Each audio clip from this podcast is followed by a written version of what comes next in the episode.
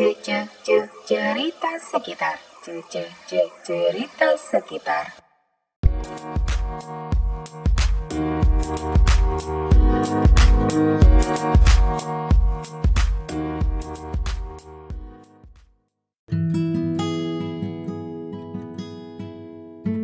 Jadi kalau ada orang bilang sebaiknya bapak, ibu, atau orang tua sama kakek nenek polanya sama supaya anaknya nggak bingung. Nggak ada anak yang akan bingung, justru anak akan happy kalau orang-orang caranya beda-beda.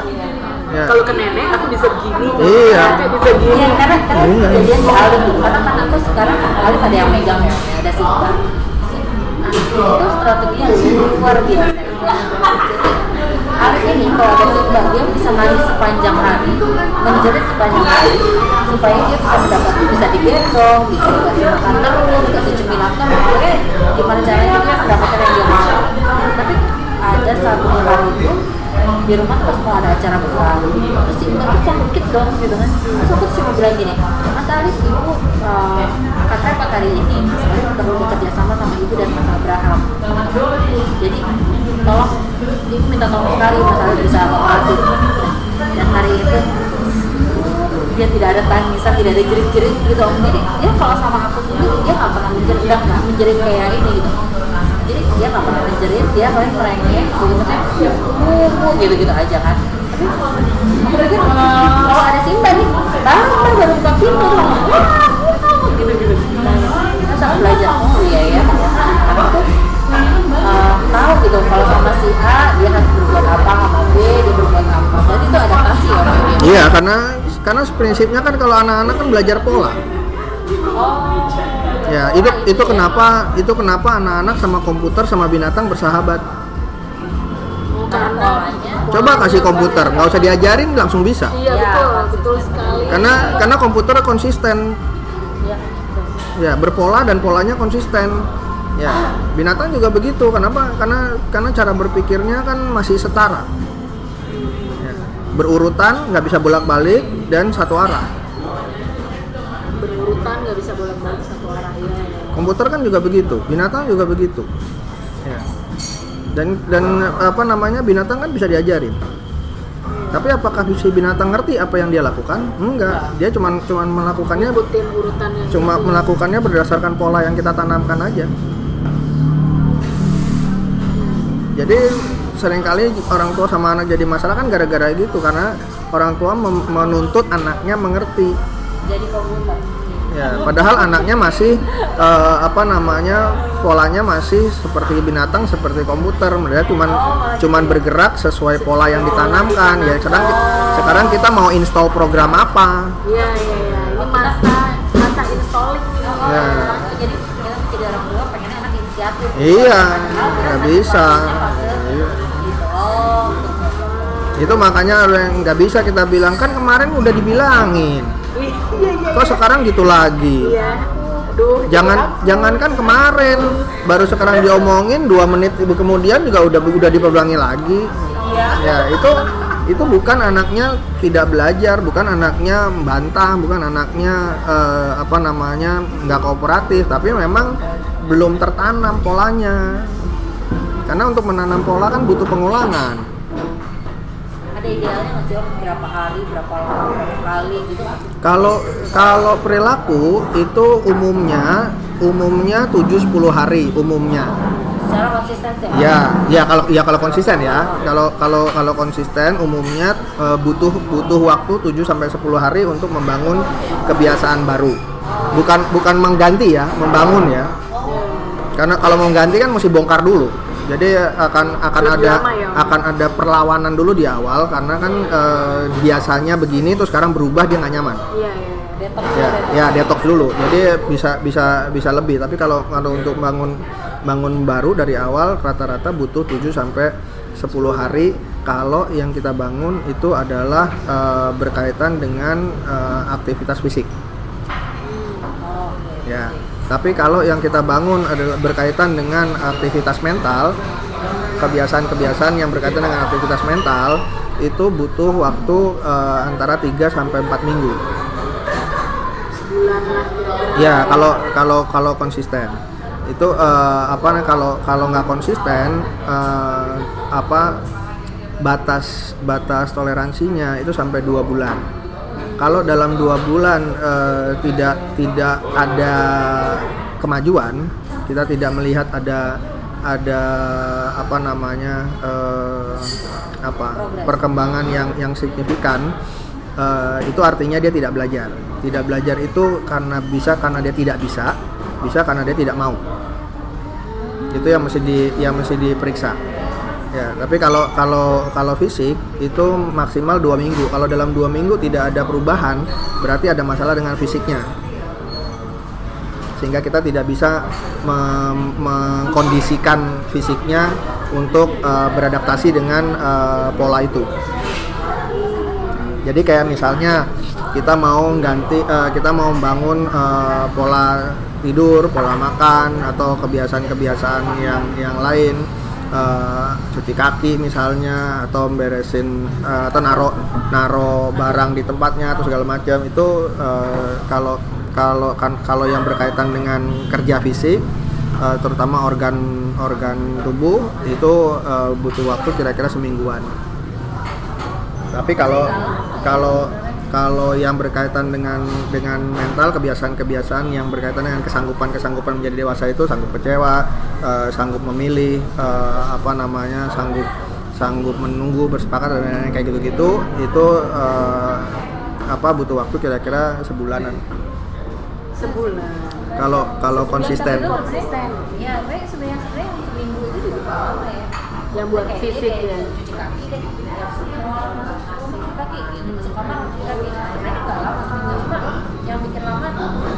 Iya, yang bikin lama kalau karena nggak konsisten. Iya, maksudnya banyak nggak konsisten. Iya. Makanya tapi lebih baik lambat karena belajarnya sedikit daripada lambat karena belajarnya banyak tapi selalu gagal gara-gara nggak konsisten. Karena kalau yang kedua yang terjadi, selain lambat ada bonus belajar curang. Iya, bonus belajar curang itu yang kayaknya aku kayak tuh. Dan belajar kecewa ini menjadi penting karena kesanggupan kecewa ini menjadi bekal untuk belajar bersepakat. Nah, belajar bersepakat itu yang Om J bilang adalah belajar berdagang itu ya? Iya, ya, kalau belajar bersepakat itu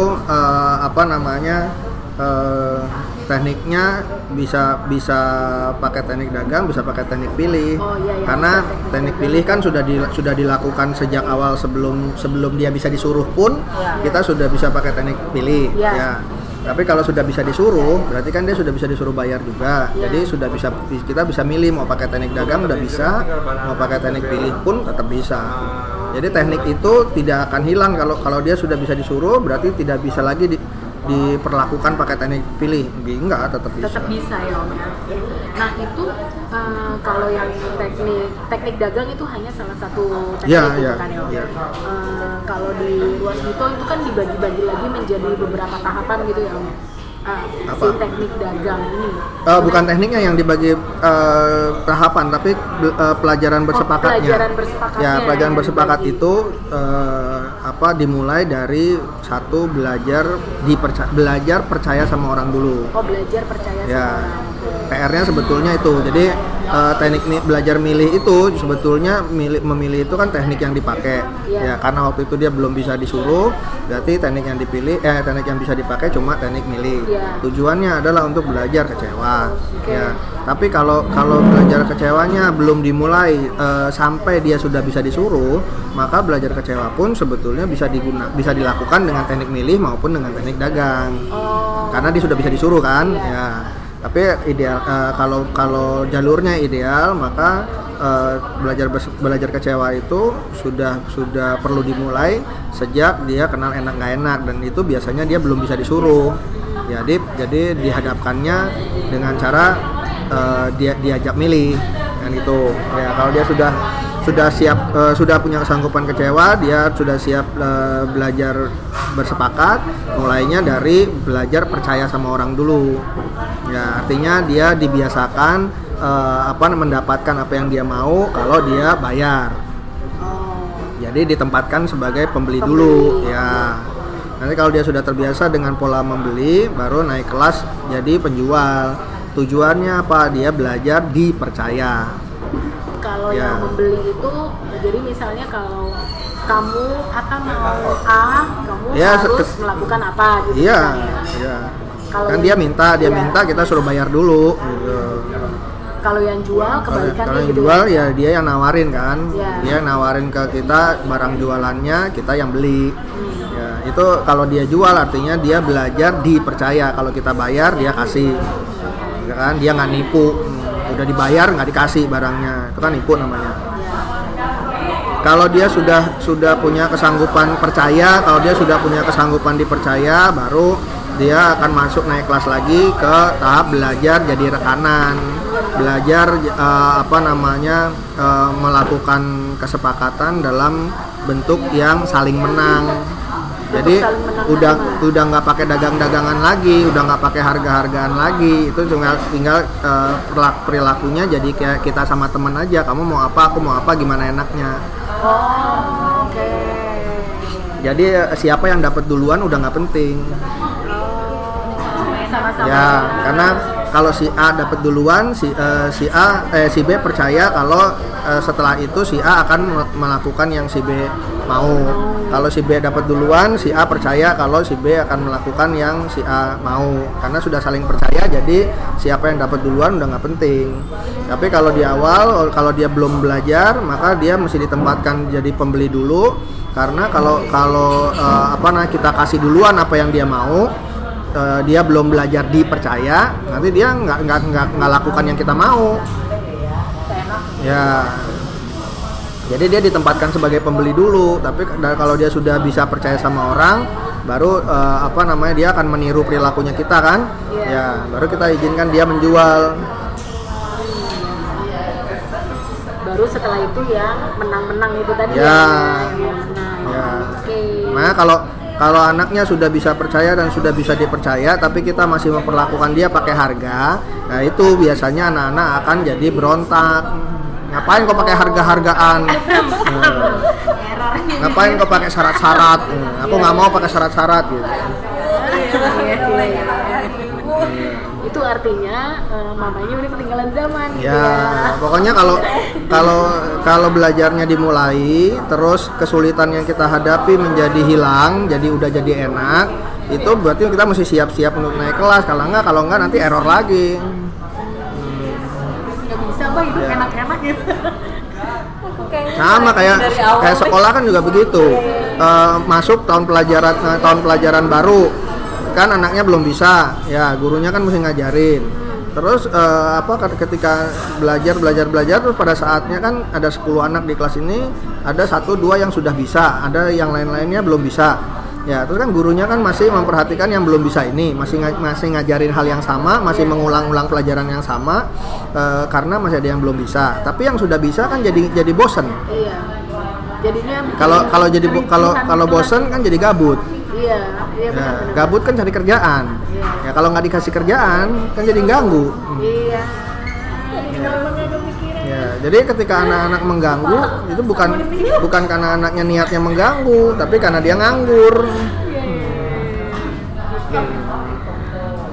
Oke, si menang-menang itu kalau udah menang-menang udah selesai kan Om? Ya, pelajaran bersepakatnya selesai. Kalau dia sudah punya kesanggupan belajar bersepakat, sama orang lain, harapannya dia jadi juga bisa mengadopsi kebiasaan bersepakat sama orang lain itu ke dirinya sendiri. Dia jadi sudah bisa bersepakat sama dirinya sendiri.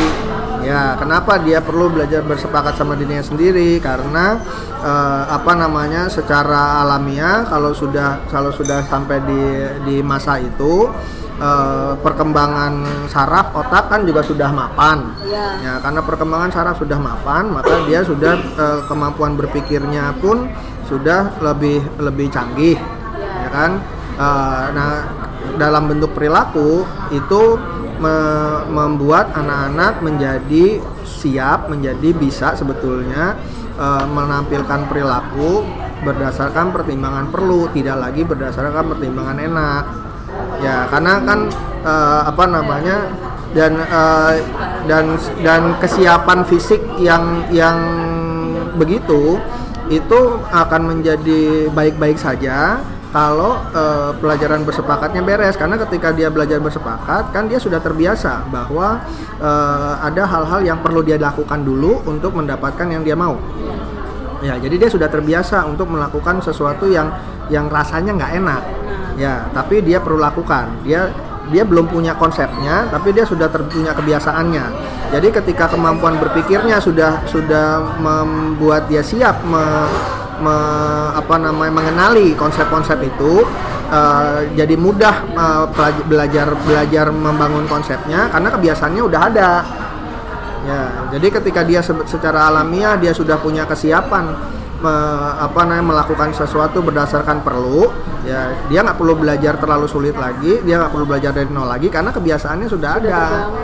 Ya, dan itu kebiasaan bersedia melakukan yang tidak enak karena perlu, itu akan membuat dia jadi punya kesanggupan berjuang. Membangun keterampilan menghadapi resiko itu adalah kesanggupan. Nah, awalnya dari nantinya dia bisa punya kesanggupan. Iya, ya, jadi ketika dia sudah bisa jadi rekanan, ketika dia sudah bisa diajak bersepakat tanpa syarat, ya itu artinya dia sudah punya kebiasaan untuk melakukan yang nggak enak karena dia menilai itu perlu dilakukan. Tapi pada saat itu dia cuma memahami itu dalam konteks kebiasaannya saja, perilakunya saja. Dia belum ngerti apa yang dia lakukan itu adalah melakukan yang perlu, belum ngerti. Ya, jadi kayak anak-anak diomongin, kayak anak-anak bisa menjelaskan kenapa nggak boleh buang sampah sembarangan. Itu bukan karena dia mengerti konsepnya, tapi dia cuma hafal aja. Oh, buang sampah dari situ. Ya. Ya, bahwa ya supaya nggak banjir apa segala macam ya, karena kan kita tanamkan pengetahuannya, dia cuman hafal aja tapi dia belum ngerti konsepnya bahwa apa hubungan antara buang sampah dan banjir dan kotor dan macam-macam. Itu secara konsep dia belum paham ya, kayak binatang diajarin buang sampah juga kan bisa, ya. Tapi kan dia tidak mengerti apa yang sedang dia lakukan itu secara konsep, ya. Tapi ketika kemampuan berpikirnya sudah makin berkembang, dia sudah siap belajar konsepnya, ya. Dia akan lebih mudah belajar konsepnya karena dia sudah punya kebiasaannya. Iya juga ya, karena mau belajar, jadi nggak langsung bangun kebiasaan, plus sekalian bangun konsep ini kan udah dicicil. Iya. Adab dulu kan? Iya. Baru ya. Iya. Memang semua begitu. Biasa baik dulu, baru kita tahu ilmunya. Karena harusnya dibangun ilmunya gitu. Memang mesti dibiasakan dulu. Memangnya itu kenapa pelajaran agama pun, pelajaran beribadah pun juga kan. Pelajaran pertamanya kan mulainya dari mencintai dulu. Iya. Nah, bukan. Iya. Setahu dia konsepnya Tuhan. Yang penting kita bikin dia setuju melakukan dulu. Iya. Karena kalau dia setuju melakukan, dia jadi terbiasa melakukannya. Ya, nah ketika dia sudah terbiasa melakukannya, dan ketika dia sudah siap belajar konsepnya, kita ceritain konsepnya, dia akan lebih gampang setuju. Dia kan lebih gampang pahamnya. Kenapa? Karena yang kita tanamkan itu kan hal-hal yang sudah dia biasa lakukan. Ya, jadi tidak ada penolakan. Ya, tapi kalau yang kita tanamkan adalah hal-hal yang dia belum kenal, hal-hal yang dia belum biasa lakukan, itu kan akan ada penolakan. Itu apaan? Aku tidak pernah melakukan itu. Selama ini aku tidak melakukan itu dan baik-baik saja. Kenapa aku melakukan itu? Itu kenapa? Kalau sudah anak-anak sudah sampai situ, itu mulailah muncul perilaku-perilaku bertanya, segala macam ditanyain. Ya. Kalau anak-anak sudah mulai menampilkan perilaku hobi bertanya, ya hal-hal yang menurut kita sepele, hal-hal yang menurut kita biasanya hal-hal yang selama ini kita tidak pernah pertanyakan, take it for granted aja begitu, ditanya-tanyain juga kan sama anak-anak kan. Ya ketika anak-anak mulai menampilkan perilaku hobi bertanya itu, artinya kesiapan berpikirnya sudah lebih mahir, udah naik kelas. Jadi dia sudah mulai bisa belajar konsep, dia sudah mulai bisa belajar menganalisis. Itu masih lama kan Om? Ya, pada saat itu baru artinya dia sudah waktunya belajar melakukan sesuatu karena perlu, bukan karena enak. Ngeri-ngeri sedap ya. Enggak, aku di tahapan itu kayaknya benar lagi. Itu makanya sekolah pun dibuat aturannya minimal umur 7 tahun. Itu kenapa di belajar agama pun penggalannya kan juga umur 7 tahun.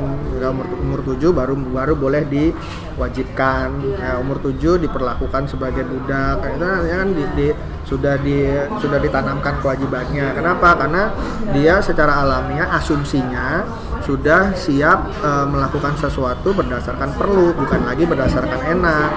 Ya, tapi kalau kebiasaannya belum ditanamkan, maka kan ini namanya kan mengganti kebiasaan.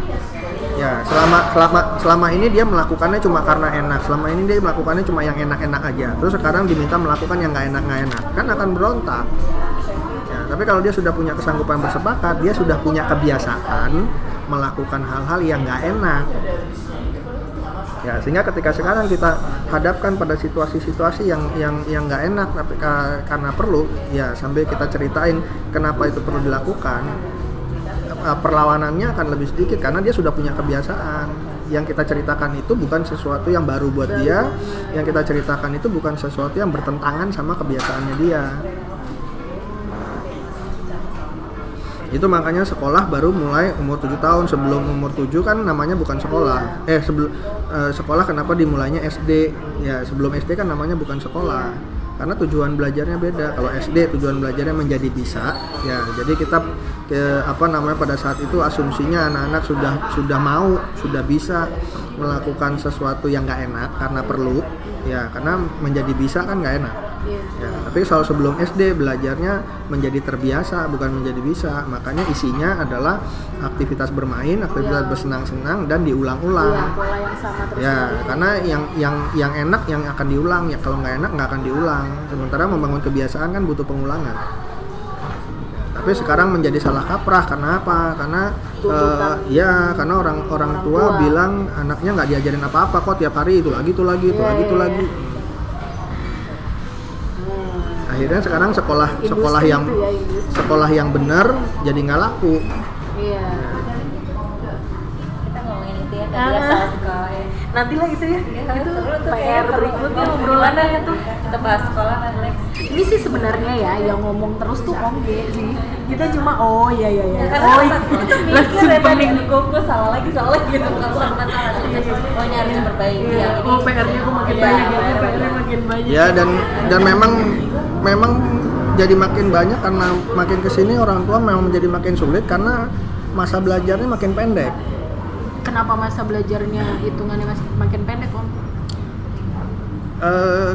Karena pubertasnya makin maju. Oh iya. Ya, karena kalau aduh Om kan di pelajaran agama juga kan targetnya kan akil balik. Iya. Kenapa sebutannya akil balik bukan balik akil? Ya kan? Jadi akilnya mesti duluan sebelum balik. Ya, kenapa? Karena kalau baliknya duluan sebelum akil, maka resiko dia melakukan hal-hal yang berbahaya menjadi lebih besar karena kalau dia belum akil berarti kan dia membuat keputusannya kan berdasarkan enak, bukan berdasarkan perlu. Ya. Coba dipikirin apa resikonya kalau anak-anak yang sudah puber sudah balik tapi belum bisa mikir. Sementara yang namanya hasrat itu kan alamiah, ya nggak bisa dihapus. Dan kalau bisa dihapus pun emang orang tua mau menghapus hasratnya anaknya. Jangan dong. Itu kan udah fitrahnya. Ya. Tapi kalau nggak dihapus dan ketika dorongan itu sudah aktif, sudah aktif, sementara dia belum punya kemampuan melakukan sesuatu berdasarkan perlu, apa yang terjadi kan melakukan sesuatunya berdasarkan enak nggak enak aja. Lalu nanti kalau itu terjadi orang tuanya nyalahin anaknya ya, padahal kan kitanya yang mengajari. Iya. Semoga salah kita ya. Yang salah itu sebetulnya yang membuat manusia tidak punya musim kawin. Emang kodok ngomong. Makanya kalau binatang aman, kenapa? Karena mereka punya musim kawin. Ketika bukan musimnya kawin, tidak akan terjadi apa-apa. Ya, kalau manusia kan sepanjang hari, sepanjang tahun. Mau, itu bukan salah sih, rezeki ya. Berkahnya dong. Ya ini guyon aja.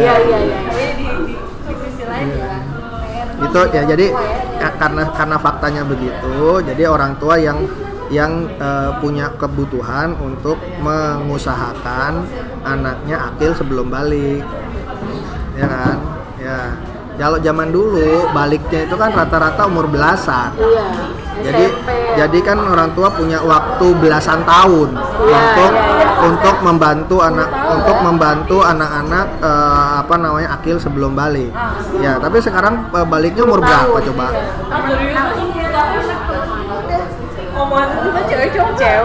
Tapi kalau lebih cepat ya Om. Rata-rata iya, tapi nggak mesti. Tapi rata-rata iya. 3 tahun lagi tuh. Iya, 9 10 itu sekarang rata-ratanya. Ini aku saja bukan, padahal masih jauh. Masih jauh tuh kayak terasa nggak jauh sih ya. Kalau kamu lihat nih, aku sama Abraham. Ramalkan Om, kalau ramalkan. Ya kalau itu bukan masalah ramal, kalau itu kan masalah periksa aja.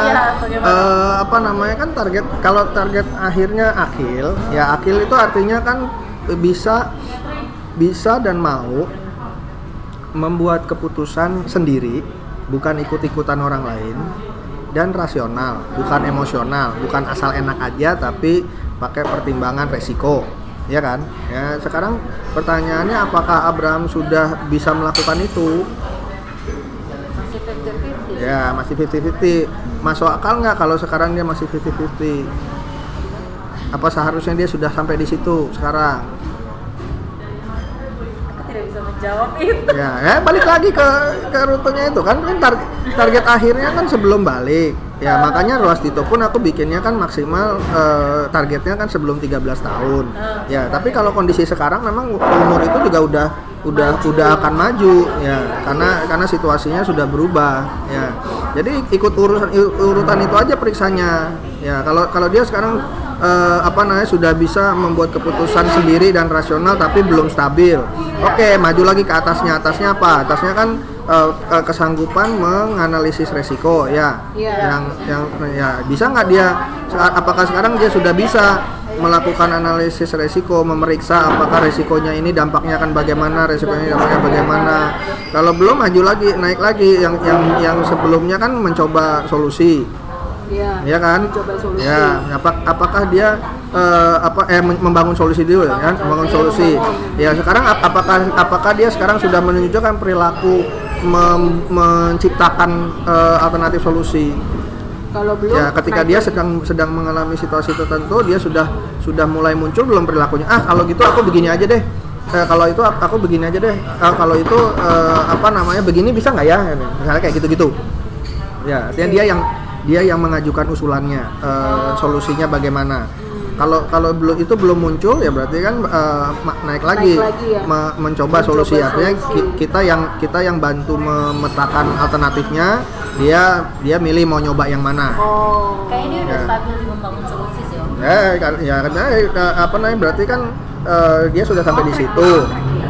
enggak, bukan on track artinya, bukan masalah itunya, tapi artinya kan sekarang dia nggak usah bicara umurnya, tapi prinsipnya sekarang faktanya dia sudah menampilkan perilaku membangun solusi, ya kan, berarti kan kalau dia sudah stabil di situ, berarti kan dia sekarang perlu kesempatan untuk belajar memeriksa dampak dari solusinya itu, ya kan. Jadi bikinlah situasinya, bikin kesempatannya, bikin aktivitas-aktivitas diskusi untuk membantu dia belajar mengenali apa akibat dari apa yang dia rencanakan. Karena dia memang dia seneng banget tuh gini pagi-pagi gitu. Bu, aku pikirnya ya nanti ini baiknya tuh abah begini, aku begini, adik nanti begini, nah gini, abah begini. Jadi dia tuh kayak mengatur terus. Iya, itu artinya kan dia membangun solusi. Oh. Ya. Dia mengusulkan, menciptakan ide-ide. Ya. Sekarang pertanyaannya dia jadi belajar berikutnya kan dia perlu kesempatan untuk memeriksa dampaknya ya. Kalau menurut kamu, kalau kamu pikir abah perlu begini, ibu begini, adik begini, ya coba kamu pikirin kalau abah kamu bilang mesti begini-begini, apa yang akan terjadi? Kalau kamu bilang bahwa sebaiknya adik hari ini ikut ibu aja, menurut kamu apa yang terjadi kalau adik ikut ibu? Itu maksudnya memeriksa solusi.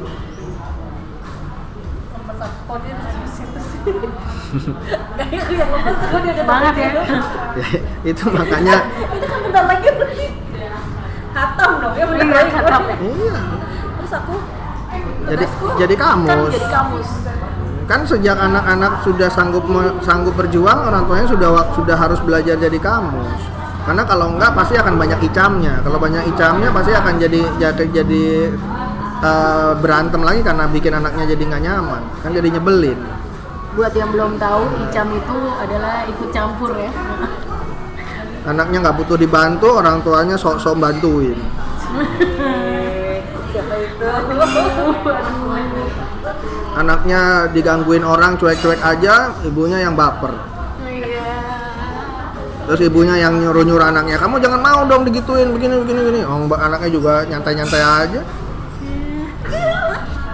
Siapa yang baper? Siapa itu? Itu Abraham bisa maksudnya gini. Dia tuh bisa ngomong sama siapa aja. Aku nggak suka ya kamu ikut campur gitu. Bahkan sama omanya atau sama siapapun yang gitu. Jadi aku kadang. Siapa yang ngajarin? Aku. Gila, pokoknya. Ya kemarin tuh ketemu kan, sempat ketemu Ogi. Terus diajarin sama Ogi, kalau kamu mau minta sesuatu, kamu tanya sama orang itu, aku perlu ngapain biar bisa dapat solusinya, aku mau. Ya gitu dong. Dia deketin siapa aja gitu. Kata Ogi, aku pengen itu, boleh nggak gitu? Terus enggak gini, orang pasti akan menolak kan. Terus kata om, aku kemarin diajarin gini nih gitu. Kalau aku mau sesuatu, aku perlu ngapain. Seorang yang nggak belajar bingung gitu. Maksudnya apaan sih gitu? Iya, dia maksudnya kamu biar setuju harus ngapain. Dia Abraham suruh ngapain. Jangan ngapa-ngapain. Nggak seru gitu. Nggak seru gitu. Udah diperlalu akhirnya. Masih nggak belajar gitu. Gue gimana ya? Kita disebut dong Om Gey. Om Gey di bawah-bawah ya. Om Gey siapa? Iya, memangnya aku kan dia bilang gitu. Sekarang ngajarin aku, gila. Dulu ngajarin ibu, sekarang ngajarin aku. Kayak banget sih Mas Abraham. Siap banget Bu. Oleh Pak. Ya memang targetnya memang ke sana. Karena kan menjadi dewasa itu kan prinsipnya rasional dan mandiri itu. Ya, jadi bisa mikir, nggak cuma asal enak aja. Bisa peduli, nggak semau-maunya sendiri, ya.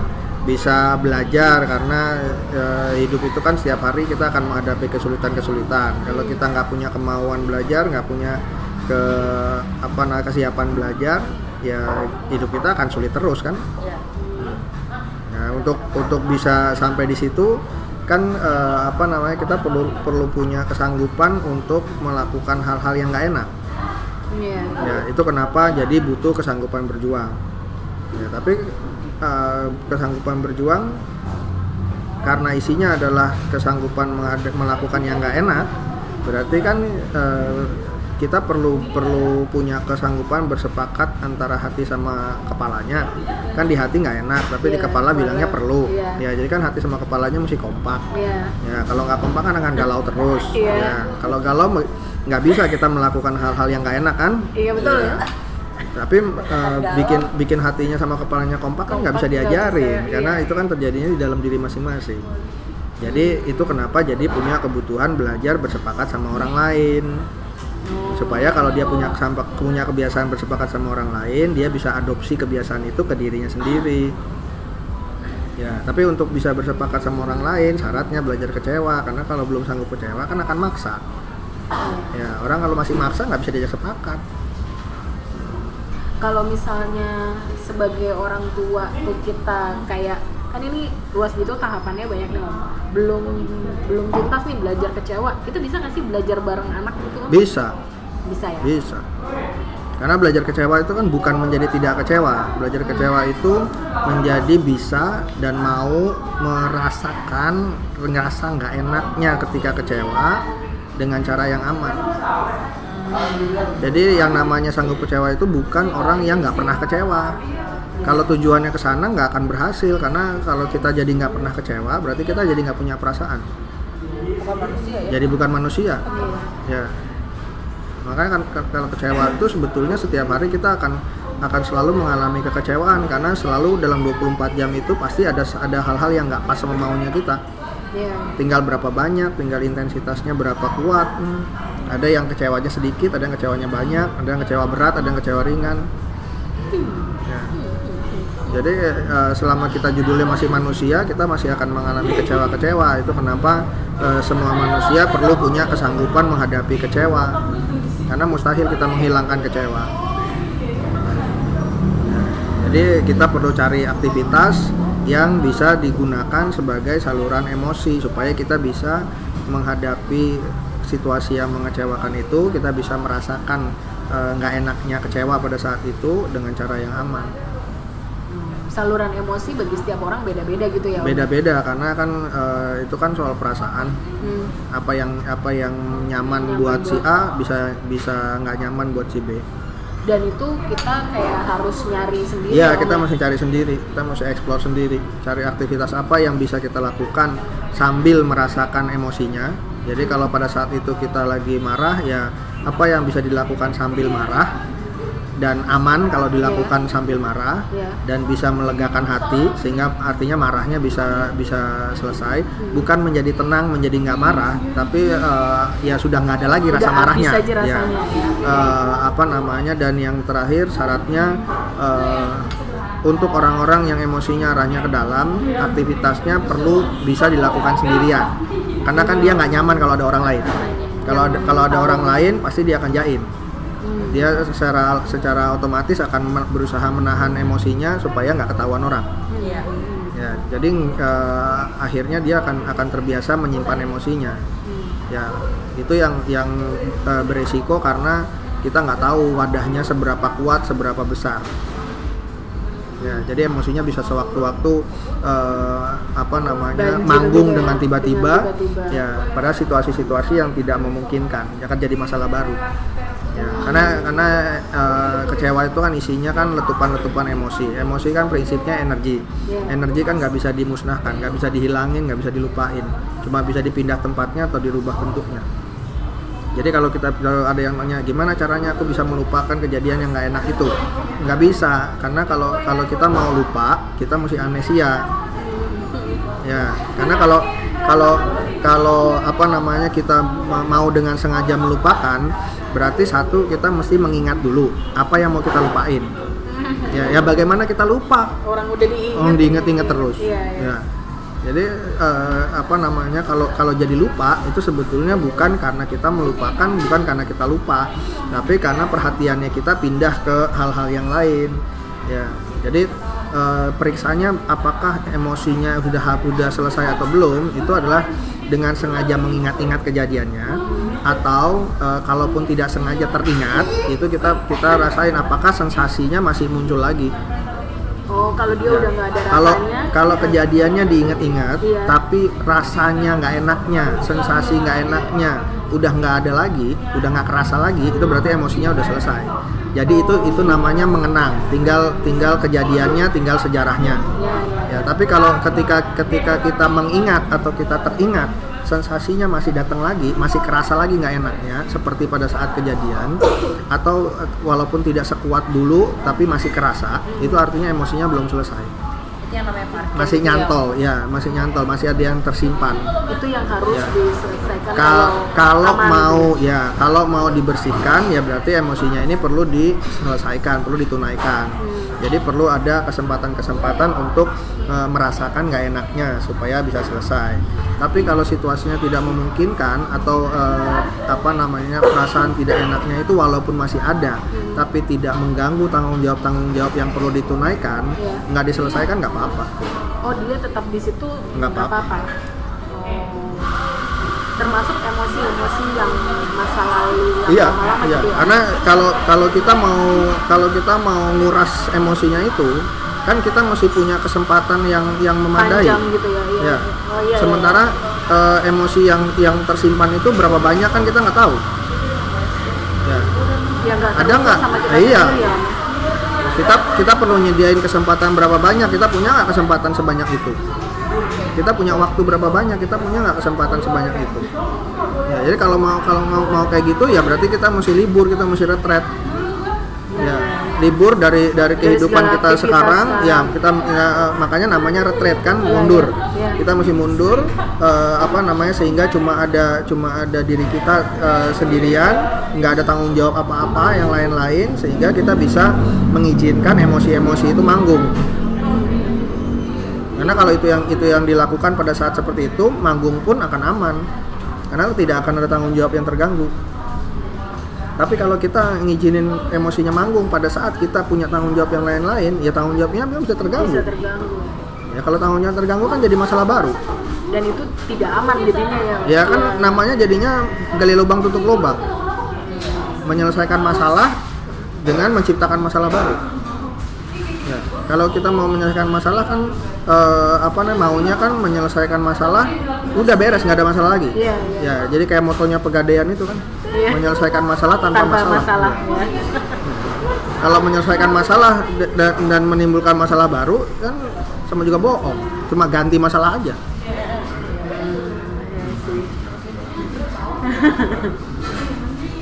Ya, bayar utang dengan hutang itu kan tidak menyelesaikan masalah, cuma mindahin masalah.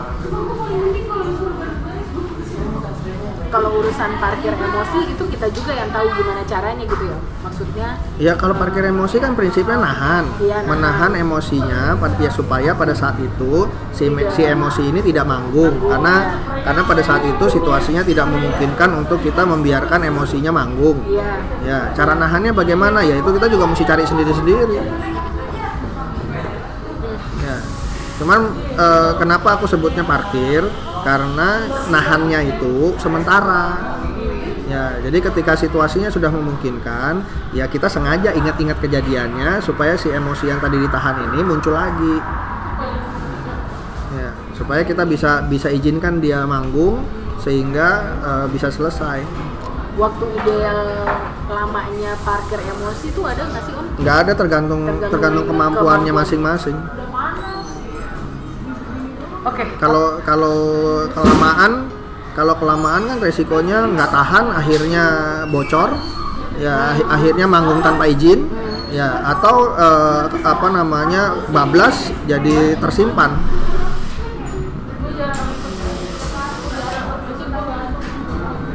Jadi terlupakan, jadi tersimpan. Yang nanti entah kapan kalau ada pemicunya dia muncul lagi. walaupun pemicunya bukan hal yang sama gitu ya Om. Iya. Tapi dengan tema. Iya, karena kan iya, apa namanya itu kan trigger lagi. Bicaranya kan jadi ingatan, jadi memori. Iya. Ya, cuman memori ini ada emosinya atau tidak gitu. Kan ketika kita ngapa-ngapain kan, wah iya dulu gue pernah begini, pernah kesini gitu kan. Kan teringat tuh. Ya, tapi kalau ketika kita teringat, cuma ingat aja, nggak ada gejolak emosinya lagi, itu kan namanya kita mengenang. Ya, kayak guru sejarah cerita soal sejarah. Ya kan nggak pakai emosi. Ya, tapi kalau yang cerita itu adalah pelaku sejarah, kan dia bisa ceritanya sambil emosi. Ya. Dulu situasinya bagaimana dia bisa menceritakannya dengan emosional. Ya, kalau itu terjadi artinya emosinya dia masih nyantol. Ya, tapi kalau dia bisa cerita tanpa emosi artinya emosinya sudah nggak ada. Makanya kadang-kadang kan kejadian yang sebetulnya pada saat kejadian kita memaknai sebagai nggak enak, kita memaknai sebagai nyebelin, sebagai menyakitkan dan lain-lain. Tapi pada saat sekarang kita cerita, itu ceritanya bisa sambil bercanda. Iya betul. Iya. Itu berarti udah mengenang gitu ya. Iya brengsek tuh dulu gua tuh kayak gini. Tapi ceritanya udah bercanda. Padahal dulu waktu kejadian itu sebelnya amit-amit. Iya benar. Iya. Tapi kalau waktu sekarang cerita lagi sebelnya masih kerasa, ya artinya emosinya belum selesai. Mengulang gitu ya. Itu yang harus segera di. Bukan harus segera, tergantung kemampuannya kita kan. Kalau kita nggak punya kesempatan yang cukup untuk nguras, ya. Karena kalau udah dikuras, ya terus sampahnya ini mau diapain? Kalau nggak ada tempat buangnya. Manusia ya. Oke. Udah panas kan otak? Ya udah sahabat sekitar, untuk kali ini ngobrol sama Om G-nya selesai dulu. Kita akan culik Om G lagi di masa-masa yang akan datang dengan obrolan berikutnya ya kan Mbak Erwe? Masih banyak sih, maksudnya aku pengen ngobrolin ini bisa 2 semester kalau dia. Iya, bener kita lulus nih sekolah psikologi. Masih banyak sih pengen ngobrolin soal belajar kepemilikan ya, pengen ngobrolin soal bahas nangis. Oh iya. Ya nangis kita bahas nangis. Iya. Ntar kapan-kapan kalau Om G bisa diculik kita culik lagi untuk ngomongin hal-hal lain. Atau kalau punya saran, usulan atau punya pertanyaan boleh banget ya. Ntar bisa kita obrolin dan dibahas bareng sama Om G. Om G makasih banyak ya. Udah. Sama-sama, terima kasih juga. Mau diajak ngobrol. Suruh ngomong berjam-jam sementara kami berdua cuma ya. Oh ya Om. Gitu. Sambil pulang dengan otak yang mengepul saking panasnya. Makasih sahabat sekitar, sampai ketemu lagi. Ditunggu komennya. Mbak Ero makasih ya udah nemenin aku. Sama-sama, makasih udah diajak. Iya, sampai ketemu lagi. Bye-bye.